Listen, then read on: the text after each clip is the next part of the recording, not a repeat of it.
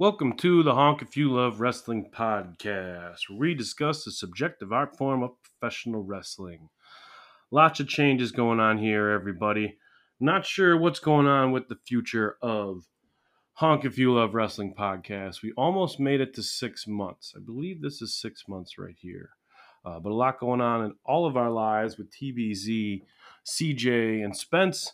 Not sure what's going on, who will still be here, who will not still be here who will be joining us, but I hopefully we can still talk about wrestling here and in the future.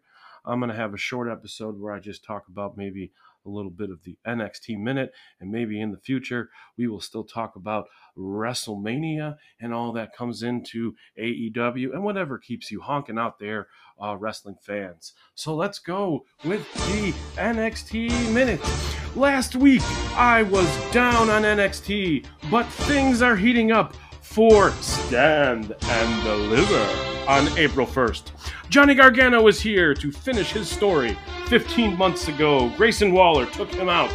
And after last week's brawl in front of Candice and Baby Wrestling, we are getting an unsanctioned match. Pretty Deadly are two tasty snacks in the main course. I mean, the main event. They lose to the tag team of Bron Breakker and Carmelo Hayes. Next, the Don of NXT and Stacks join Gallus and the Creed Bros at the bar for some pool, darts, and punches. Triple threat next Saturday. Wes Lee picks four of his opponents, and the fifth will be decided in a battle royal next week. Now it's time for the great debate.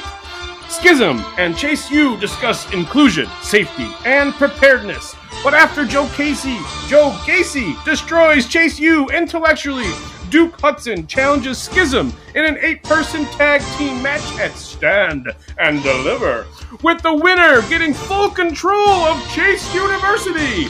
Yep. Honk if you love wrestling fans. Hope to hear from us next week. Have fun out there. Honk.